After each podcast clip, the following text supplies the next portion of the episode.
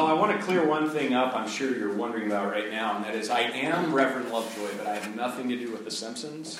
So just wanted to clarify that. Okay, let's just move that out of the way right now. Thank you for that. Um, you know, I, I love that you're continuing with Christmas because a lot of times it seems like, okay, once Christmas is done, okay, it's done, it's over, moving on, and there's so much to dive into and enjoy. And at least for me, every year Christmas goes way too fast. I feel like I've just barely begun to really grasp all that it means, and just really thankful for the music that we were singing and thankful for the scripture reading uh, that we have this morning, which is from Matthew 2, verses 1 through 12. So, Matthew 2, 1 through 12, hear the word of the Lord. After Jesus was born in Bethlehem in Judea, during the time of King Herod, Magi from the east came to Jerusalem and asked, Where is the one who has been born the King of the Jews? We saw his star when it rose and have come to worship him. When King Herod heard this, he was disturbed, and all Jerusalem with him. When he had called together all the people's chief priests and teachers of the law, he asked them where the Messiah was to be born. In Bethlehem, in Judea, they replied. For this is what the prophet has written. But you, Bethlehem, in the land of Judah, are by no means least among the rulers of Judah. For out of you will come a ruler who will shepherd my people, Israel. Then Herod called the Magi secretly and found out from them the exact time that the star had appeared. He sent them to Bethlehem and said, Go and search carefully for the child. As soon as you find him, report to me, so that I too may go and worship him. After they had heard the king, they went on their way, and the star they had seen when it rose went ahead of them until it stopped over the place where the child was. When they saw the star, they were overjoyed. On coming to the house, they saw the child with his mother Mary, and they bowed down and worshipped him. Then they opened their treasures and presented him with gifts of gold, frankincense, and myrrh. And having been warned in a dream not to go back to Herod, they returned to their country by another route. May God add his blessing to this reading of his holy word. Have you ever noticed how people age really differently? That became really clear to me once when I was a young pastor in South Carolina.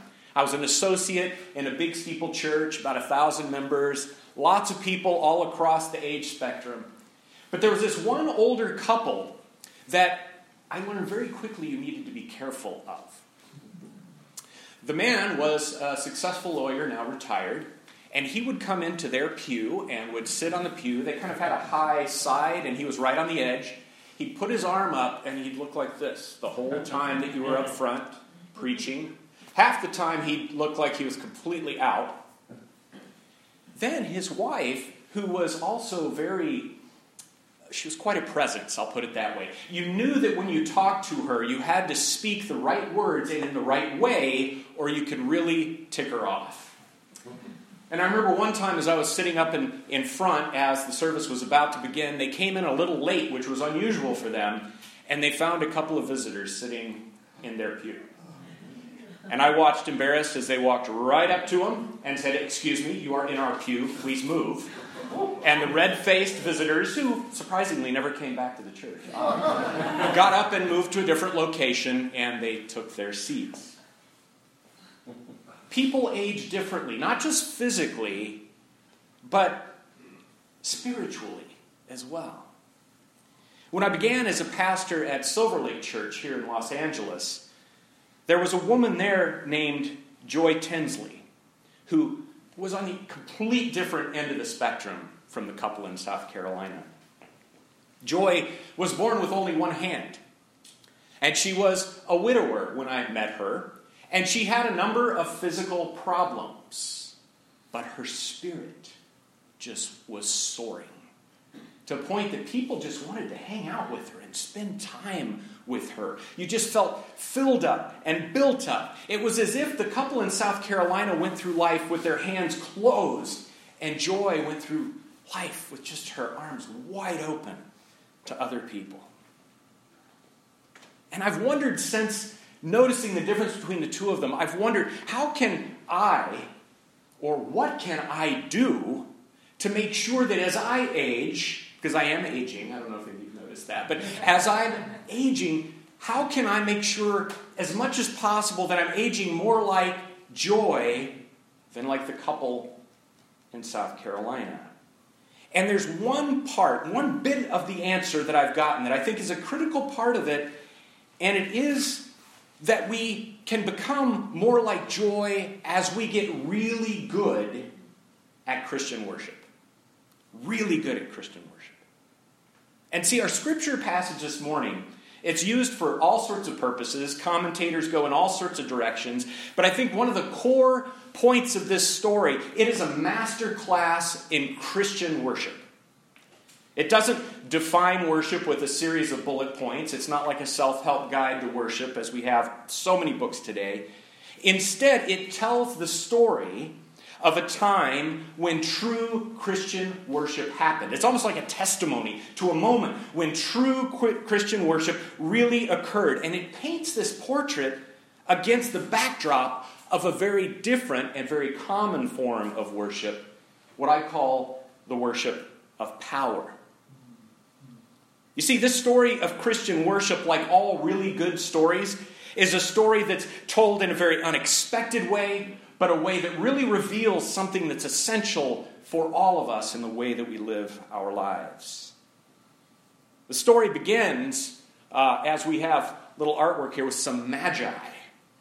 Now, these magi, it says in the scriptures, come from the east. They're outsiders to the whole Jewish way of life. These people just appear out of nowhere in the Jewish capital city of Jerusalem, and they're asking a very simple but a very powerful question Where is the one born King of the Jews?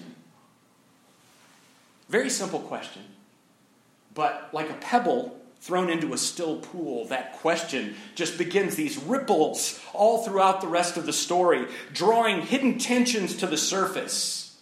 Tensions not just to this passage, but tensions from the whole Bible. The tension between God and his people. Before we go any further, I just want to ask you a question, just something to reflect on for a moment. And that is, what question are you asking? as we begin 2019? What's the key question in your mind? Maybe, maybe you haven't formulated it yet, but what's the question behind all of your motives, your purposes, your plans for 2019? What is that question that's going to motivate you through this year? Now, in our story, the first ripple of the question of the Magi is the very next sentence. It says, When King Herod heard this, how did he respond?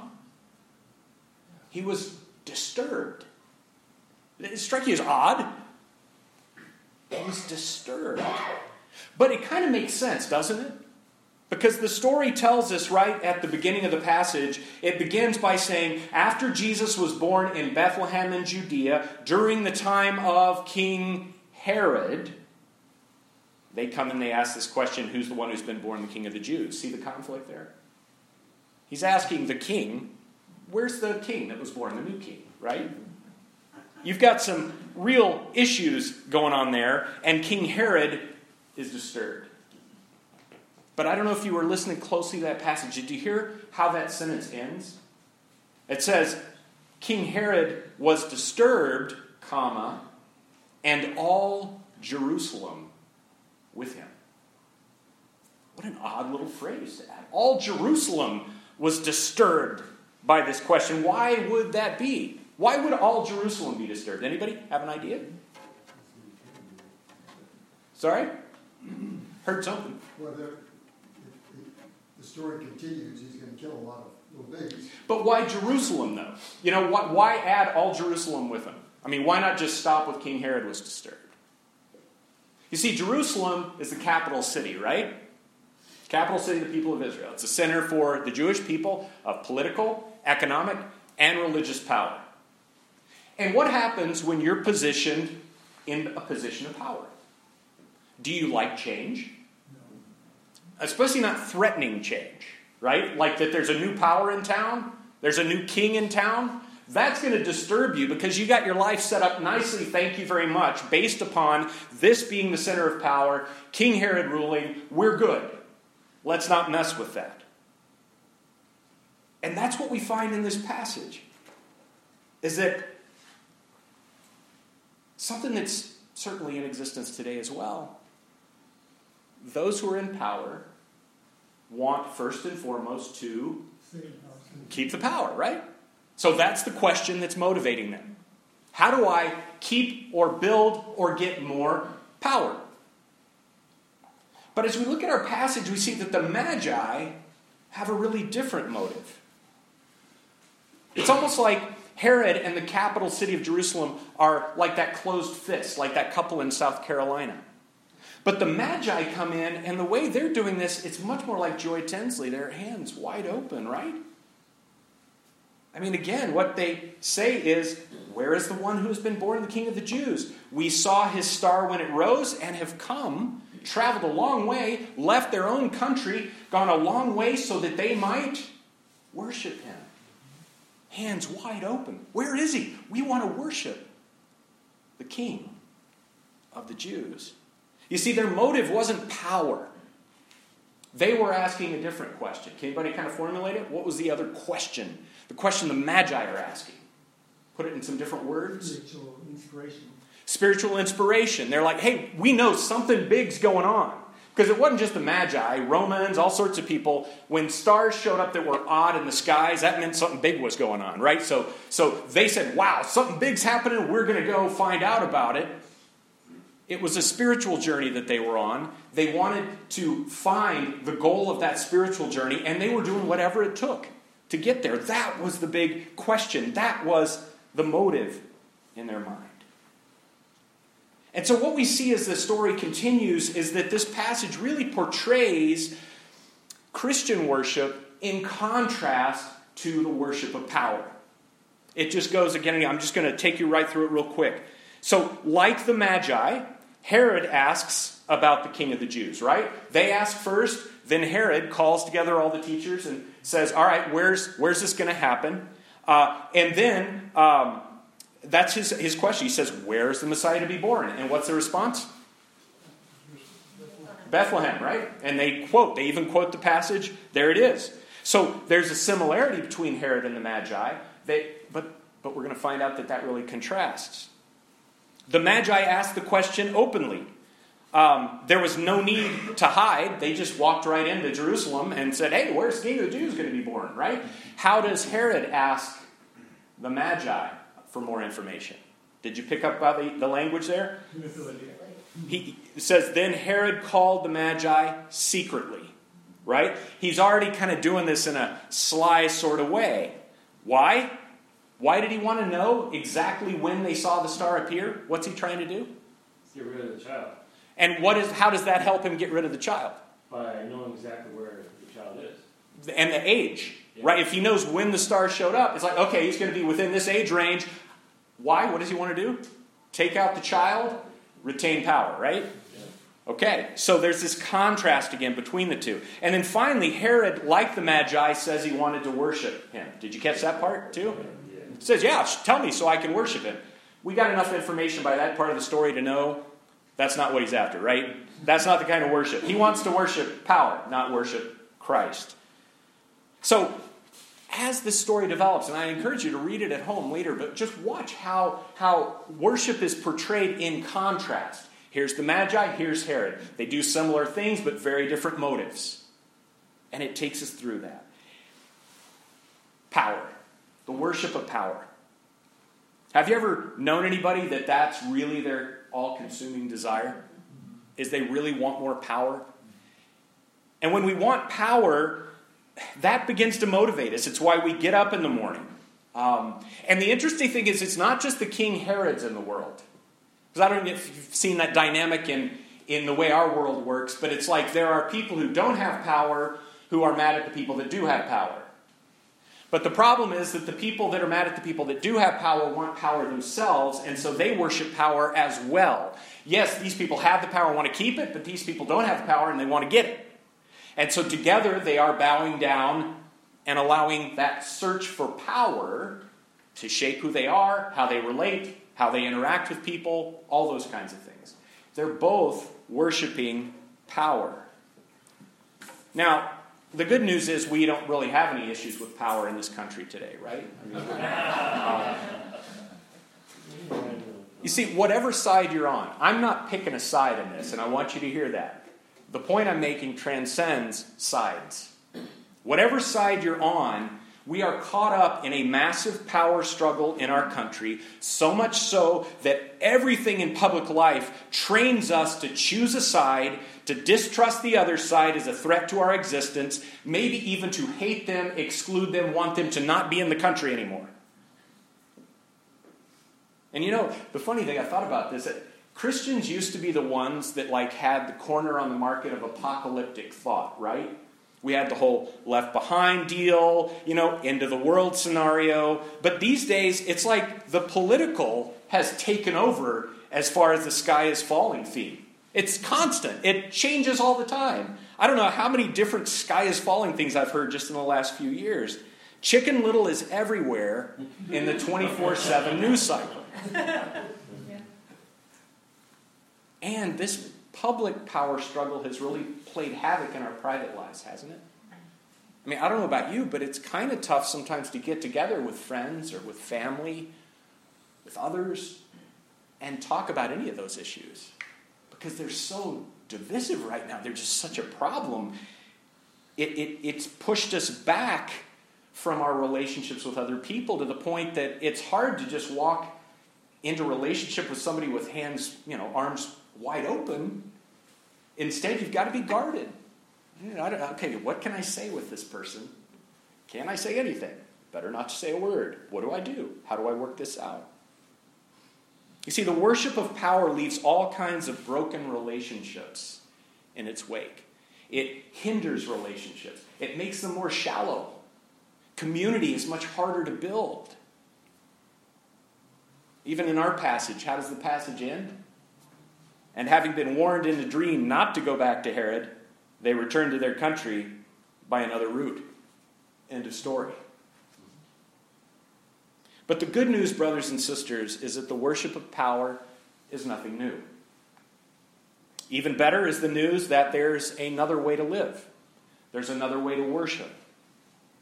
We don't have to play the game that there is so much social conditioning to play in this country in 2019. I mean, does anybody think it's going to end this year? No, it's going to take us through, so we need to get ready for it. In our lives, as in our passage, the worship of power, though, is nothing more than the backdrop, the stage upon which true worship occurs. Okay, it's not like, oh no, we're in this situation, I'm not going to be able to worship. What this passage shows us, all that's just the backdrop to what God actually wants to do in our lives. It's the contrast that shows how important Christian worship truly is.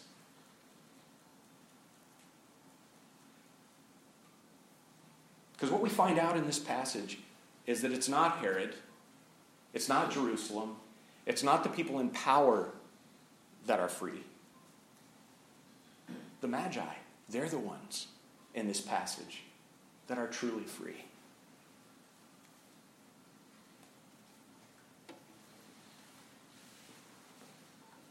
So let's talk application just a minute. What do you notice about the way that the Magi worship? When they finally get there and see Jesus in the manger, what do they do?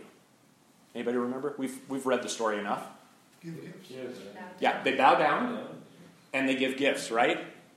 You see, true worship is not about grabbing hold or trying to keep or trying to get more. True worship is about giving, about generosity, one of the values of this congregation. That's central to true worship. And the interesting thing to notice is that the gift giving doesn't start with the Magi, does it?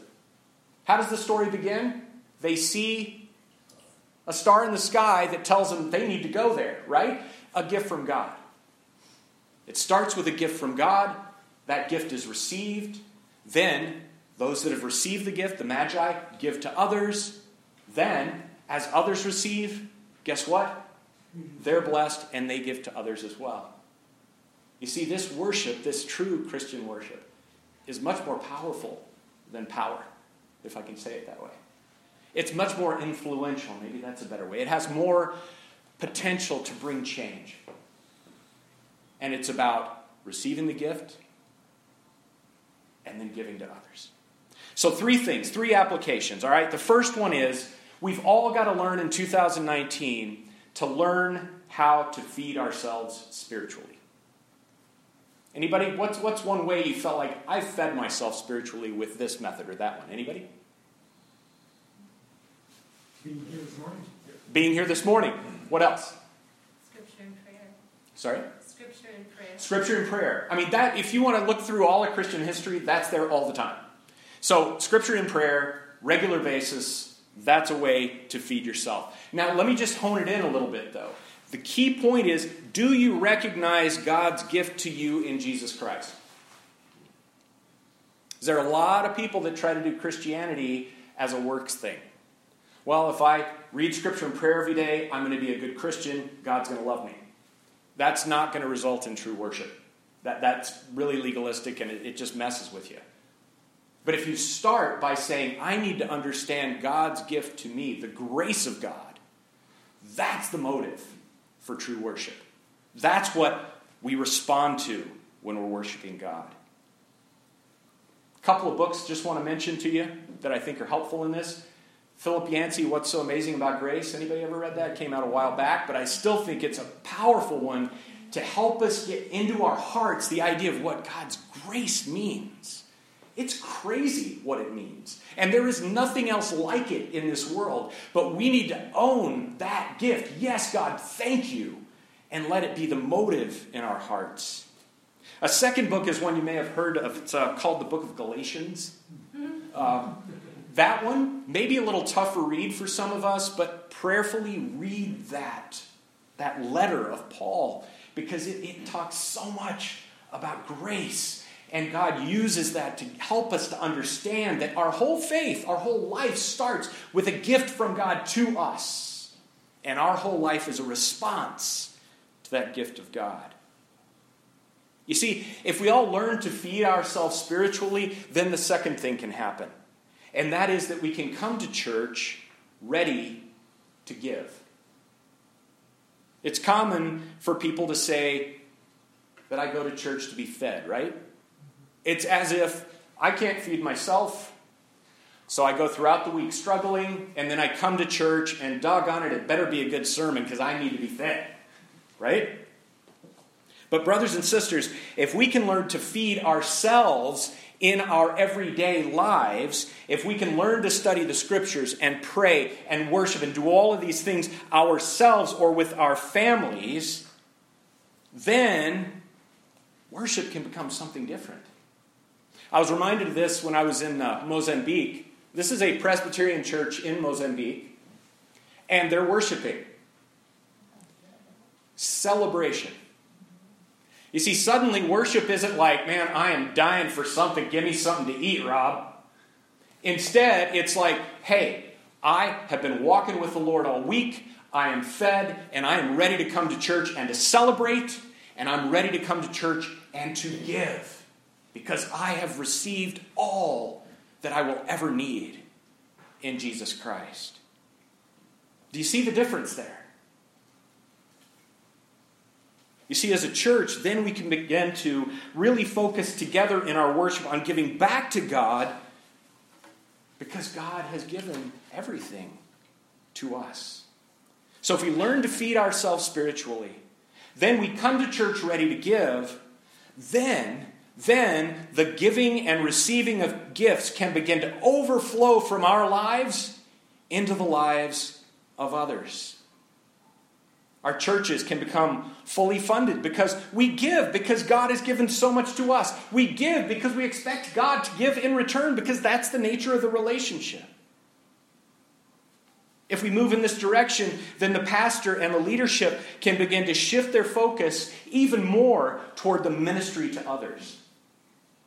And I think that's something you guys probably have a lot less uh, neediness uh, than some of the congregations I'm working with right now that are really struggling. But I think we can always reduce the amount of time we're spending just trying to get ourselves off the ground and increase the amount of time that we're out in the community, giving, loving, worshiping in, in our deeds toward others in the name of Jesus Christ.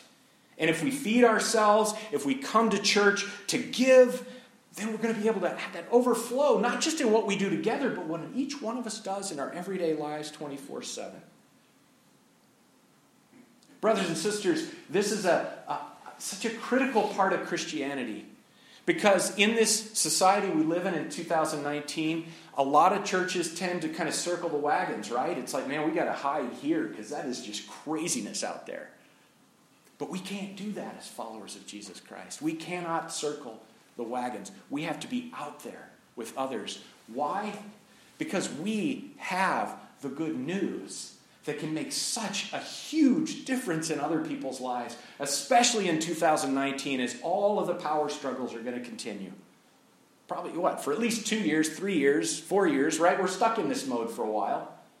But if we, as followers of Christ, are truly worshiping Christ, not worshiping power, God can use that for just to change all sorts of things. Here's a little video clip that demonstrates this so well. I just wanted to show you this, share this with you, and then we'll close our time together.